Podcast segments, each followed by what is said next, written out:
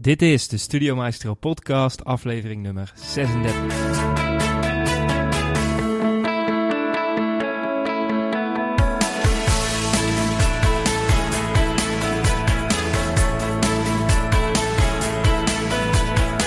Welkom allemaal bij deze nieuwe aflevering. Mijn naam is Dennis van Leeuwen en vandaag heb ik Seb van de Lean Website als gast. In dit interview hebben we het over zijn start als ondernemer en zijn visie over hoe je een goede website opbouwt. En ik zal je vertellen, deze visie is anders als de meeste webdesigners en daar hou ik van. We hebben het daarnaast ook gehad over zijn boek De Lean Website en hebben verschillende onderdelen uit het boek besproken, zoals het locatie-onafhankelijk werken en zijn eigen ondernemersregels. Ik wens jou heel veel luisterplezier. Welkom Seb, alles goed? Ja, zeker Dennis. Leuk om je op deze manier uh, te spreken. Jij zit uh, wat verder weg dan uh, in Nederland, heb ik gehoord. Klopt, ja. Ja, ja. leuk, leuk. Maar ehm, ja, ik heb al meerdere, van meerdere mensen gehoord dat jij ons een heel mooi verhaal te vertellen hebt. Ik vind het ook leuk dat je nu in de Studio Maestro podcast bent. Dus misschien ja, zou jij wat meer over jouw achtergrond kunnen vertellen aan onze luisteraars. Ja, zeker, natuurlijk joh. Ik, allereerst vind ik het ook leuk om hier te zijn. Ik heb afgelopen tijd heb ik tijdens het sporten naar jouw uh, podcast geluisterd. dus, uh, dus leuk om jou eindelijk uh, zo te spreken. nou ja, mijn naam is Seb Fontane Penhoek en ik ben internetondernemer. Zoals veel van, van andere gasten op je podcast ook. Ik run op dit moment een, een online business in de positieve psychologie, genaamd positivepsychologyprogram.com waarin ik met mijn businesspartner informatieproducten verkoop aan coaches en psychologen, voornamelijk in de Verenigde Staten. En uh, mijn andere business is in de Nederlandse markt, waarmee ik ondernemers coach naar uh, meer omzet met hun website of webshop of online business. Um, en dat uh, ben ik op een schaalbare manier gaan doen door mijn, door mijn eerste boek, de Lean Website. Ja, cool. Daar wil ik later zeker nog op doorvragen. Wat ik, waar ik heel erg benieuwd naar ben, is wat heeft jou doen besluiten om voor jezelf te gaan beginnen en hoe lang is dat geleden? Ik ben voor mezelf begonnen in de zomer van 2015, dus iets meer dan een jaar geleden. En daarvoor heb ik twee jaar lang voor de Internet Marketing Universiteit voor Tony Loorbach gewerkt. En ja, wat het me heeft doen besluiten, het is eigenlijk een soort gevoel dat je, dat je hebt, denk ik, van de mensen die echt het ondernemersgen hebben. Dat je op een gegeven moment gewoon niet meer kan negeren. Um, het is een beetje de rusteloosheid die je ervaart als je voor iemand anders werkt. Uh, zo, omschrijf ik dat, zo heb ik dat zelf in ieder geval ervaren. Uh, dat herken je ongetwijfeld zelf ook wel. Um, en, en daarom heb ik toen echt besloten van nou, ik moet voor mezelf beginnen. Want ik heb zoveel, zoveel ideeën zelf. Ben, ben zo creatief. En uh, ja, dat kan je op een gegeven moment gewoon niet meer onder iemands anders vlag doen. Dus toen ben ik voor mezelf begonnen en dat is meteen heel goed gegaan. Ik ben ben heel blij dat ik die keuze gemaakt heb vorig jaar. Ja, ja mooi dat je het zo omschrijft. Ja, ik, ben toen, ik ben ook bezig met een nieuw webinar en daar heb ik het inderdaad ook over dat onderbuikgevoel. Hm. Uh, als je wil gaan starten, dat dat toch zo sterk aanwezig is. En je hebt natuurlijk denk ik een hele goede basis gehad bij je, bij je vorige werkgever. Dat is ja, absoluut. Om het, uh, om het een en ander te leren. Nee, nee, absoluut. Ik heb, uh, ik heb heel veel geleerd van Tony. Zowel van hoe hij me één op één gecoacht heeft, als de hele werkvloer en de hele omgeving daar, zeg maar. Dus een beetje learning via osmosis, zoals ze dat noemen. Je pakt gewoon een hele hoop op uh, ja, vanuit de lucht die je daar inademt, zeg maar, van alle succesvolle ondernemers die over de vloer komen natuurlijk. En die wij hielpen met een uh, website en uh, online business. Ja. dus ik heb een hele dankbare um, kickstart gekregen. Um, dat, is, eh, dat valt absoluut niet te ontkennen. Daar ben ik echt heel erg dankbaar voor ook. Ja, cool. En heb je die uh, ondernemersdrang altijd al gehad? Ook, uh, ook vanuit vroeger? En heb je misschien nog een leuk verhaal van vroeger? ik heb heel veel leuke verhalen van vroeger, denk ik. Ik heb die zeker altijd al gehad. Um, dat begon er denk ik mee toen ik op, het, uh, op de basisschool zonnebloempitten ben gaan verkopen. ik had een beetje verschillende ideeën gepivot natuurlijk als jong ondernemer kwam erachter dat er een hele uh, grote vraag was naar zonnebloempet op het schoolplein. Uh, die kocht ik dan bij het winkeltje van de moskee, kocht ik die in. Ging ik op de fiets daar naartoe met plastic zak en die uh, sloeg ik zoveel mogelijk in. En dan ging ik die op het schoolplein verkopen. Um, en af en toe dan waren de kinderen en die, die konden daar dan niet voor betalen. En dan, dan zei ik tegen ze van ja, wat je ook kan doen, is aan je ouders vragen of ze nog geld over hebben. Dit was natuurlijk voor de euro. Of ze nog geld over hebben uit andere landen. En dan kan je ook met dat geld wel betalen. Dus ja, zo gezegd, zo gedaan. En toen uh, kreeg ik op een gegeven moment uh, van een van die kinderen kreeg ik een uh, biljet van 50 Zwitserse franken. in de ruil voor een zakje zonnebloempetten van 1 gulden.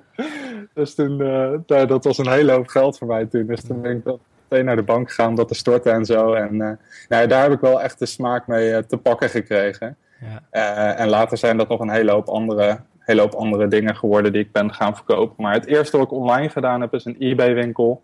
Waar ik uh, Magic the Gathering kaarten uh, inkocht en verkocht. Ook al uit de Verenigde Staten. Ja, cool. Dus, ja, dat waren de eerste online dollars. Ja. En je marge is nog steeds zo goed? Mijn marge is, uh, is, nog veel beter geworden, kan ik je vertellen. Oké. Okay. Informatieproduct is die heel goed. Ja, precies. Mooi om te horen.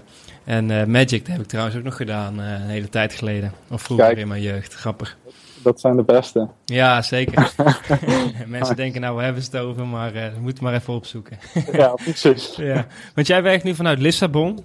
En ja. wat mij altijd heel erg inspireert, is dat ondernemers het op zo'n manier kunnen inrichten dat ze ook echt op een andere locatie kunnen werken. Ik ben daar zelf ook heel erg hard aan het, aan het werk om dat voor elkaar te krijgen. Ik ben ja. heel erg benieuwd wat voor jou de essentiële stappen zijn geweest en hoe je dit voor elkaar hebt gekregen en waar je allemaal bent geweest. Um, Oké, dan zal ik even bij het begin beginnen. En dat is dat een, uh, een andere businesspartner van mij, Jerome Knoot, uh, hij runt uh, strategischmarketingplan.com. die zei tegen mij aan het einde van 2015 van joh, ik ga dat hele digital nomad gebeuren uitproberen en ik ga naar, naar Las Palmas. Of hij is daar zelf toen in november naartoe gegaan, dus naar Las Palmas op Gran Canaria, zeg maar. En um, toen zei hij eigenlijk al heel gauw van... joh, dit is zo ontzettend relaxed. Ik weet niet wat je daar nog aan het doen bent in Nederland... maar pak je spullen en kom gewoon hier naartoe. Uh, dus toen had ik zoiets van, nou ja, oké, okay, hij zal vast wel gelijk hebben. Dus toen heb ik mijn kantoor opgezegd. En um, nou, ik had nog twee freelancers die ook echt bij mij op kantoor zaten. Nou, we hebben het zo geregeld dat zij gewoon door konden werken... van huis of van Starbucks uit. Er was ook helemaal geen reden eigenlijk dat ze echt nog op kantoor nodig waren... Uh, toen heb ik mijn spullen gepakt en toen ben ik naar Las Palmas gevlogen. En daar heb ik vier maanden gezeten. Nou ja, goed. Um, toen ik op het moment dat ik vertrok, toen was ik dus door mijn spullen aan het gaan. Had ik zoiets van, ja, die winterjas, heb ik die nog nodig? En uh, die heb ik toen gewoon weggegooid om een beetje een statement te maken naar mezelf van... Deze ga ik de komende jaren gewoon niet meer nodig hebben.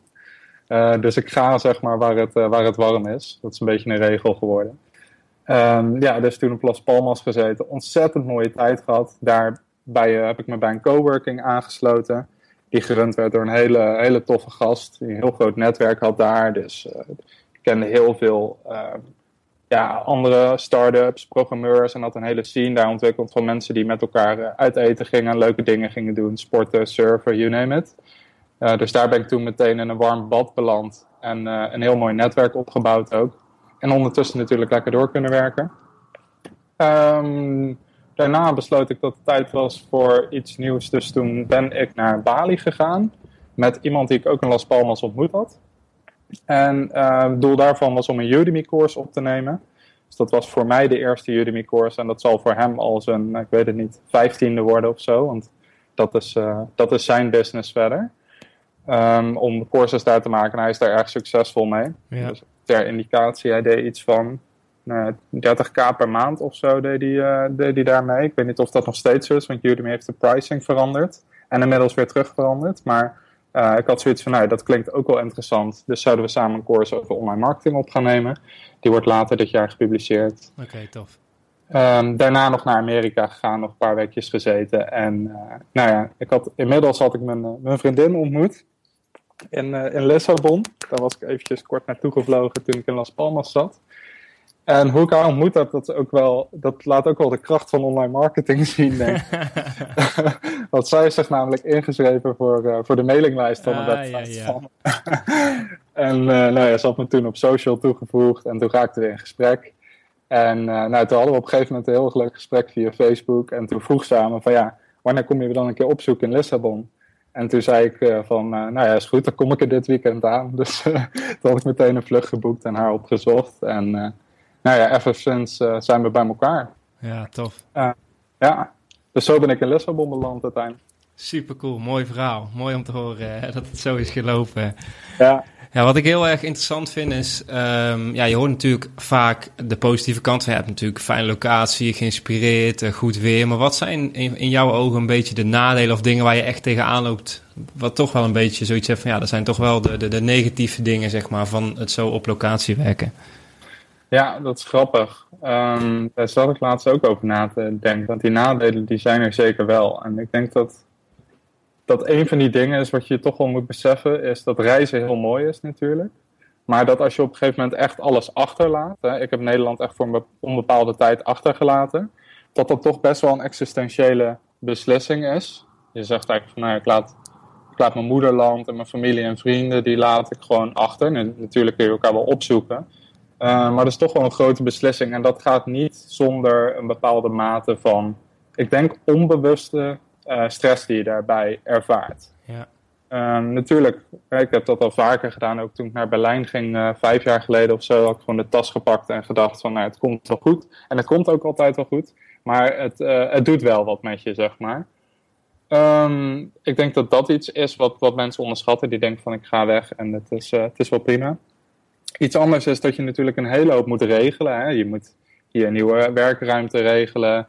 Uh, je, hebt, nou, je hebt nog geen uh, groot netwerk, of in ieder geval, ik had hier in Lissabon helemaal nog geen netwerk en dergelijke. Je wil natuurlijk ook mensen hebben waarmee je regelmatig af kan spreken, gelijkgestemde ondernemers of iets dergelijks. Ja. Dus je mag echt je leven weer opnieuw gaan opbouwen en dat kost een hoop tijd. Um, dus ja, daar gaat, daar gaat gewoon een hoop tijd in zitten. Um, verder, ik denk dat er nog wel wat nadelen zijn van digital moments. Ik, bijvoorbeeld zoiets als afleiding. Hè? En als je in Nederland gewoon je, je kantoortje hebt en je gaat er gewoon voor, dan heb je verder vrij weinig afleiding. En vooral als je aan het reizen bent, zoals ik toen gedaan had naar Bali en naar Amerika, dan heb je eigenlijk continu toch wel heel veel afleiding. Omdat je ook als je daar bent natuurlijk dingen wil gaan ontdekken. Ja. Een mooie locatie. Uh, dus je, het is ook zonde als je dan niet bijvoorbeeld uh, even naar die watervallen toe gaat of uh, ja, ja. even naar Times Square of iets dergelijks, weet je wel. Dus je hebt wel heel veel afleiding van, van de focus die je voor het werk gezet hebt. Ja. Dus ik denk dat dat een beetje de, de nadelen zijn die me zo te binnen schieten. Ja, super tof. Cool. Ja, want kunnen we misschien meteen doorgaan naar, jou, naar jouw nieuwe boek?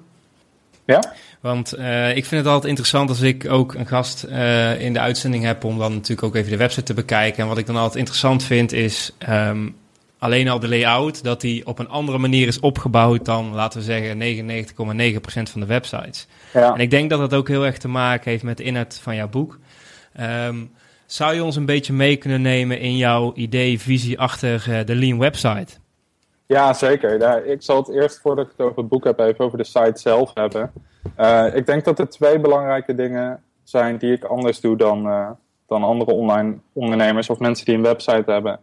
Uh, twee regels die ik ook meteen als praktische tips kan, kan meegeven voor iedereen die nu luistert. En dat is dat um, je wil meteen op de homepage, als iemand op de website landt, wil je gewoon meteen communiceren hoe jij het leven van diegene beter maakt. Doe je dat niet, moeten mensen gaan scrollen of moeten ze rond gaan klikken om erachter te komen hoe hun leven beter wordt van die website. Daar sta je als webmaster echt al 1-0 achter. Um, dus vertel het gewoon. Zeg het ze gewoon letterlijk. Van ik maak jouw leven beter door. En state het gewoon uh, meteen duidelijk. Ik denk dat dat heel belangrijk is. Um, en het andere punt is uh, één URL, één taak, noem ik dat altijd. Dus, dus je wil echt per URL zeg maar één doel daarvoor hebben. Uh, en mensen naar één volgend resultaat door converteren. Dat kan bijvoorbeeld zijn dat ze een andere pagina gaan bekijken, dat ze hun naam en e-mailadres achterlaten, dat ze je product uh, aanschaffen. Maakt me verder niet uit. Maar probeer echt per URL uh, één taak in gedachten te hebben. Ja, interessant. Want wat is nou. Um, ja, is dat, is dat in jouw ogen echt een meest gemaakte fout dat mensen zoveel informatie op één pagina willen zetten en daar niet goed over nadenken? Ja, kijk, ik denk dat. Um, ik denk dat er gewoon niet genoeg over nagedacht wordt van, van tevoren. Want je wil eigenlijk als een bezoeker landt op jouw website. Trek in mijn boek de, de, de metafoor naar een, een landingsbaan. Dan wil je gewoon uh, met lichten en pijlen en borden wil je gewoon aangeven waar mensen nou precies naartoe moeten. Ik denk dat veel ondernemers zoveel te delen hebben. En dat ze daarin de prioriteit verliezen en de volgorde verliezen van wat wil ik nou eigenlijk dat die bezoeker eerst ziet, wat is het belangrijkste. En dat er vervolgens een hele volle zij zijbalk komt te staan, een homepage met allerlei verschillende dingen die de aandacht trekken en een menubalk die bijvoorbeeld overvol is of misschien zelfs uitklapmenu's heeft. Omdat de webmaster gewoon niet weet wat nou belangrijk is voor de bezoeker. Um, en die fout kan heel gemakkelijk voorkomen worden door echt erover na te denken van wat is nou de gebruikersintentie van mijn bezoeker? wat wil die nou als hij op deze website terechtkomt? Misschien wil die uh, nee, tips om uh, energie te besparen of om, om geld te besparen door energie te besparen. Zeg dat dan meteen op de homepage van joh, luister, wil jij geld besparen door energie te besparen? Hier zijn de 18 belangrijkste tips. Leid bezoekers door naar dat stuk content en dat is dan je, je ingangspositie. Uh, maar probeer ze niet meteen alles onder de aandacht te brengen, want ja, uit onderzoek blijkt dat hoe meer keuzes je mensen biedt, dat is bijvoorbeeld een bekend experiment met verschillende soorten jam die worden aangeboden, hoe meer verschillende soorten jam er zijn, hoe minder mensen überhaupt nog een pot jam kopen. Omdat die keuze, gewoon die keuzestress, die is te groot. En mensen zijn dan bang dat ze de verkeerde uh, beslissing maken, buyer's remorse. Uh, en uiteindelijk nemen ze dus geen beslissing. En op een website is dat precies hetzelfde. Ja, ja interessant. Maar um, ja, waar ik altijd een beetje mee worstel... en ik heb ervoor gekozen om voor Podcast Powerhouse... echt op een apart domein te zetten... is um, als je een dienst... stel voor ik zou een Facebook training hebben... en ik heb een podcast training... dan zit je altijd in zo'n split van... ja, ga ik nou podcasting voor aanzetten of, of Facebook... Um, wat adviseer je daarin? Om, om, hoe, hoe richt je dan je pagina in? Ja, wat je dus kan doen, hè, het kan ook het doel zijn um, van een pagina om bijvoorbeeld bezoekers te segmenteren. Ja. Dus als je echt twee verschillende belangrijke gebruikersintenties hebt, of twee dingen onder de aandacht wil brengen, of bij sommige websites die hebben bijvoorbeeld een apart product voor, voor jongeren en voor ouderen, dan kan het het doel zijn van je homepage om eerst even die bezoeker te segmenteren door te zeggen van joh, uh, weet je, ben je een jongere, klik hier, of ben je een uh, ouder dan dit, klik hier of met jou twee verschillende producten die je onder de aandacht wil brengen, door eerst die segmentatie duidelijk te maken. Dan weten mensen van oké, ik kan voor deze twee dingen um, kan, ik, uh, kan ik bij hem terechtkomen. Ja, ja precies. Ja. Inderdaad. Dus uh, nou ja, we hebben het net al heel even kort aangesneden. Is jouw uh, nieuwe boek. En ik heb al een beetje mogen neuzen in de digitale versie. Ik moet eerlijk zeggen dat ik hem nog niet echt doorgelezen heb, helaas. Dus um, dan sta je nog op het mooiste wachten. Ja, mooie inkop. maar zou jij uh, ons een beetje kunnen aangeven van, ja, waar het boek over gaat en misschien nog belangrijker voor je het is? Ja, nou, het boek is geschreven voor startende en struggelende online ondernemers. Uh, dus mensen die een idee hebben en die niet precies weten hoe ze dat nou tot uitvoering moeten brengen. Of mensen die al een online business hebben staan en die daar nog niet het maximale uithalen. Uh, natuurlijk is het ook relevant voor mensen die al een goede online business hebben staan en die willen dat dat beter doet, maar dat is echt de kern. Vandaar ook de ondertitel van het boek: Van ideetje onder de douche naar een winstgevende website. Um, wat ik heel erg veel gezien en gehoord heb afgelopen jaren, is dat een hele hoop mensen die bijvoorbeeld gewoon een baan hebben, wel met een idee zitten voor een online business. dat herken je waarschijnlijk wel. Uh, en ik denk dat die mensen heel vaak niet tot actie overgaan, omdat het, omdat het te eng is om dat te doen, of omdat ze gewoon niet weten waar ze moeten beginnen. En uh, met dit boek wil ik die onzekerheid wegnemen voor die mensen. Dus ik wil ze echt een stappenplan geven van, joh, als je dit zo afvolgt, um, dan weet je of je, een, of je een viable idee hebt voor jouw online business en of je daar geld mee kan verdienen. Ja. En uh, de volgorde, om het even, om het even kort um, ja, kort te schetsen is dat je eerst op zoek gaat naar een probleem om, uh, om op te lossen. Dus de, een, Elon Musk die zegt dat ook, don't just start a business, solve a problem. En ik denk dat dat een heel goed uitgangspunt is voor de, voor de online business die je gaat starten. Dus welk probleem los jij nou op? Uh, en ik zeg altijd, een, een echt probleem, dat is iets waar echte mensen echt mee zitten. Uh, en als je dat gevonden hebt, er zijn verschillende manieren om uit te vinden uh, door probleemonderzoek en dergelijke, en dat doen we in het boek ook, om uit te vinden of dat probleem groot genoeg is. Dan ga je kijken naar de oplossing. Heb jij de oplossing op dat probleem? En vervolgens zijn mensen bereid om voor die oplossing te betalen. Nou, en dat kan je doen met een soort ja, eerste kleine lancering. Waarin je gaat kijken van nou, komen er ook echt harde euro's op je bank binnen uh, voor dit idee. voordat jij die oplossing daadwerkelijk gaat bouwen. Dus dat doe je met een uh, populaire term minimum viable product. Ja. Um, en op die manier kan je dus kijken van, hey, heb ik hier uh, heb ik een, heb ik een runway, zeg maar, ga ik hiermee verder? Of heb ik een runaway en ren ik weg van dit idee en ga ik iets nieuws proberen? Ja, cool, want jij, jij noemt het mooi, dus de, de probleem, de oplossing, kijken of mensen betalen. En je vloekt er snel tussendoor van een lancering. Ja. Um, zou jij iets meer uh, kunnen vertellen over hoe jij zoiets dan lanceert? Want ik denk, um, ja, wij zitten natuurlijk iets verder in de internetmarketingwereld dan de, dan de gemiddelde ondernemer. Um, Ja. En de meesten zijn überhaupt nog niet bezig met e-mailmarketing. Um, hoe ziet in jouw ogen zo'n lancering eruit en hoe kun je dat een beetje uittesten? Ja, nou, ik kan er wel een voorbeeld van noemen. En dat is iets wat ik met een andere businesspartner van me eerder dit jaar gedaan heb. Toen wij uh, zoekmachine-optimalisatie trainingen lanceerden. Um, hij had al een mailinglijst, dus dat scheelt hè, als je al een bepaald bereik hebt. Maar ik leg in het boek ook uit hoe je nou snel in ieder geval een kleine maar warme mailinglijst kan creëren als je dat nog niet hebt. Zodat je in ieder geval een publiek hebt om het naar te lanceren. Want nou, als je helemaal geen bereik hebt, dan, uh, dan wordt het natuurlijk lastig. Ja. Um, en vervolgens, wat wij gedaan hebben, is er een serie van e-mails uitgestuurd. Um, dus drie, uh, drie e-mails waarin we nou, dat product al daadwerkelijk lanceerden. Dus mensen naar een landingspagina stuurden uh, met een aanbod voor dat product. En waarop ook stond van luister, dit is de pre-order, dus het product is er nog niet.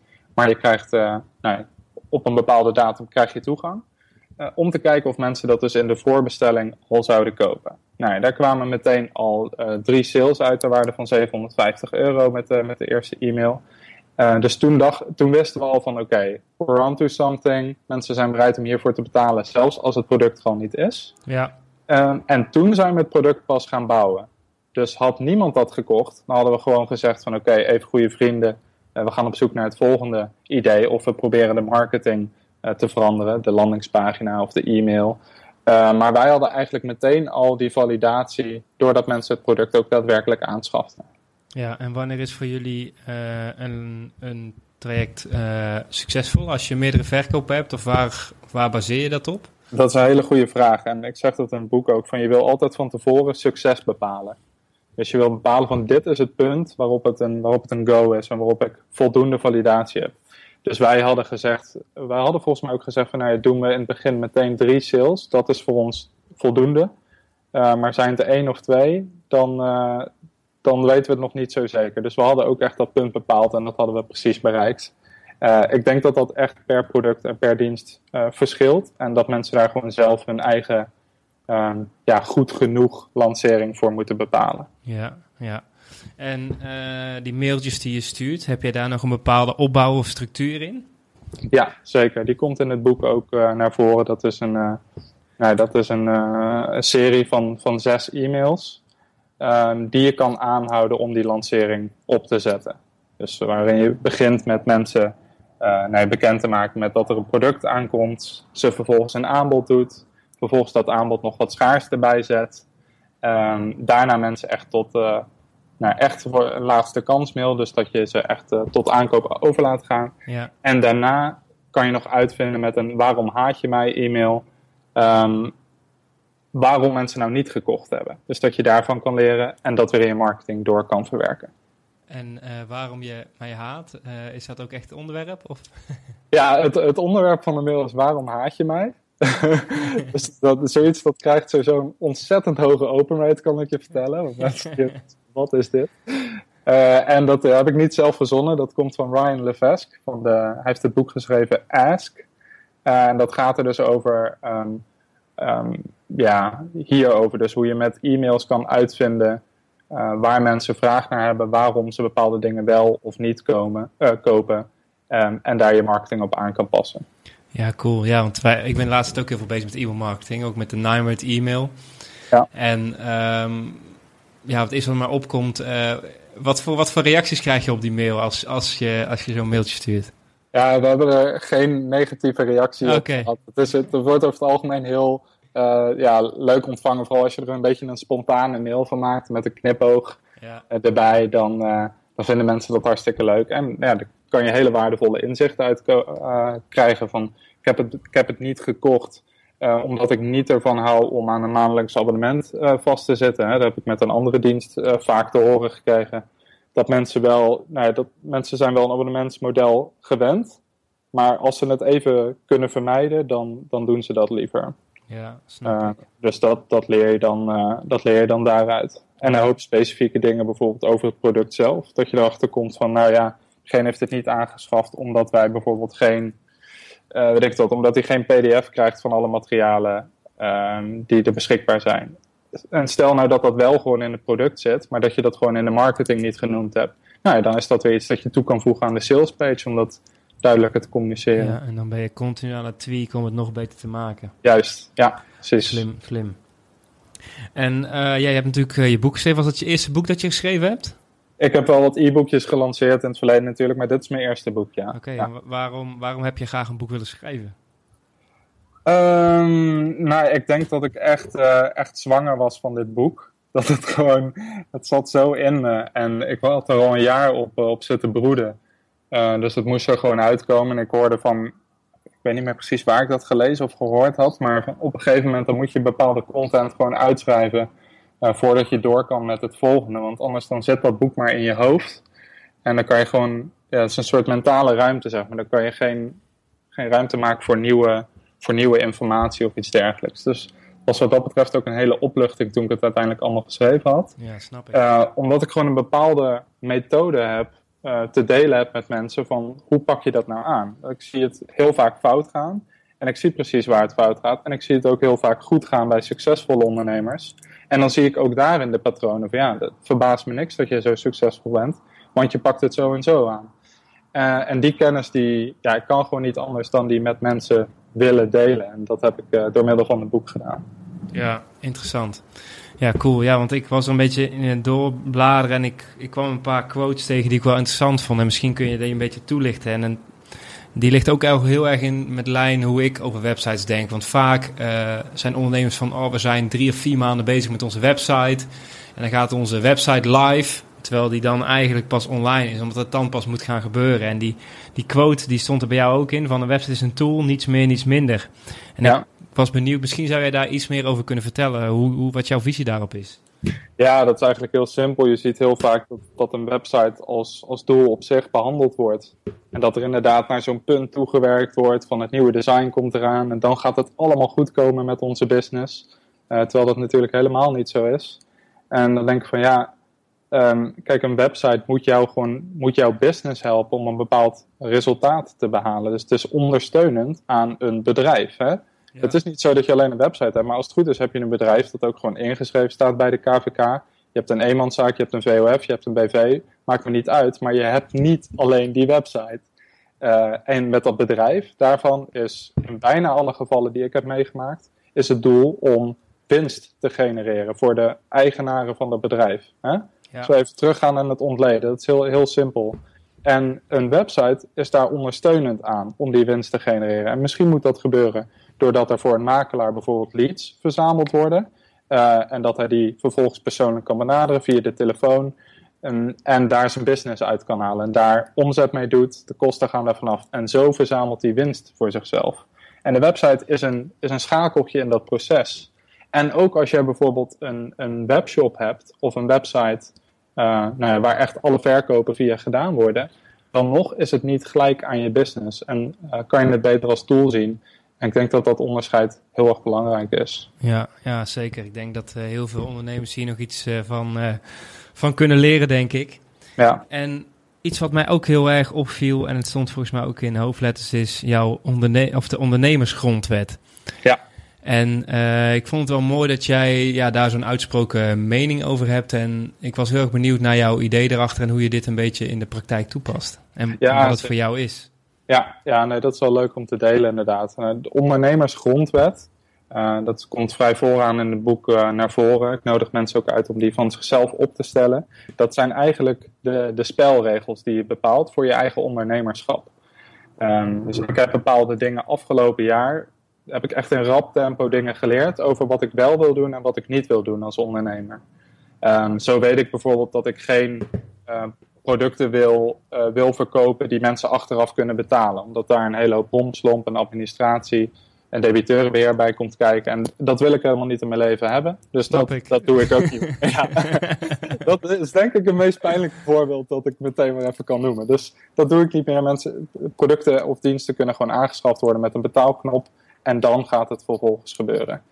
Um, iets anders is dat ik niet gebonden wil zijn aan een locatie. Dus uh, nou ja, nu zit ik hier in Lissabon. Uh, wat, uh, misschien wil ik volgende maand stel ik wel ergens anders naartoe. Dan kan dat, omdat ik hier niet gebonden ben aan een locatie. Um, dus dat betekent ook dat je geen, geen vast kantoor hebt of iets, of iets dergelijks. Of in ieder geval daar zelf niet aanwezig hoeft te zijn. En zo zijn er een hele hoop andere dingen waar, die ik belangrijk vind in mijn business. Dat ik bijvoorbeeld ook niet bezig ben met de shipping en handling van fysieke producten. dat vind ik namelijk een grote nachtmerrie. dus dat wil ik ook niet in mijn leven hebben. En dat klinkt misschien logisch, al die dingen. En misschien heeft iedereen wel zoiets van, ja, nou ja, dat wil ik ook wel. Ik denk dat het heel belangrijk is om die hele lijst van dingen die je dan wil of absoluut niet wil, om die voor jezelf op te stellen. Omdat het je dan vervolgens geen, um, omdat je daar dan niet meer over na hoeft te denken van, ga ik dit wel doen of ga ik dit niet doen. Je kan gewoon op je eigen lijst kijken en gewoon zeggen van, oh nee, ik had met mezelf afgesproken dat ik, uh, dat ik dit in ieder geval niet, uh, niet ga doen. Dus dan is de hele duidelijke nee. Ja, en die lijst print je gewoon uit en die hang je boven je bureau of bij het strand. Ja, precies. En uh, nou ja, je kan hem ook in Evernote zetten of iets dergelijks. Ja, ja. Maar het is in ieder geval iets dat je continu blijft, blijft bijwerken. Omdat je continu aan het leren bent van je business en uh, gewoon in je leven. Ja, ja. super cool. Ja, we zitten alweer aan de 30 minuten. Zo, dat gaat snel. Ja, dus het is uh, heel erg snel gegaan. En uh, ja, misschien ja. wil je in de toekomst nog wel een keertje terugkomen. Want ik denk dat, uh, dat jij zeker heel veel waardevolle informatie hebt voor onze luisteraars. Dus. Um, Lijkt ja, mij heel leuk. Ja. Uh, mensen die jouw boek willen kopen of downloaden, ehm, waar kunnen die dat vinden? Die kunnen het vinden op leanwebsite.nl. Dus L-E-A-N website.nl. Uh, als het goed is, moet het daar heel duidelijk op zijn uh, dat het, uh, waar je het boek precies kan kopen. Ja, ja. super. Dus nou, in ieder geval heel erg bedankt. En ehm, ja, tot de volgende keer. Jij ook bedankt, Dennis. Spreek je gauw weer. Doei doei. Bedankt voor het luisteren naar de Studio Maestro podcast. Meer informatie over podcasting vind je op onze website www.studiomaestro.nl. Mocht je zelf een podcast willen opzetten, bekijk dan onze podcast training. Maar misschien wil jij wel alles over de schutting gooien en je podcast laten opzetten door onze podcastmaestro's. Dan is de podcastservice voor jou de ideale uitkomst. Tot de volgende keer.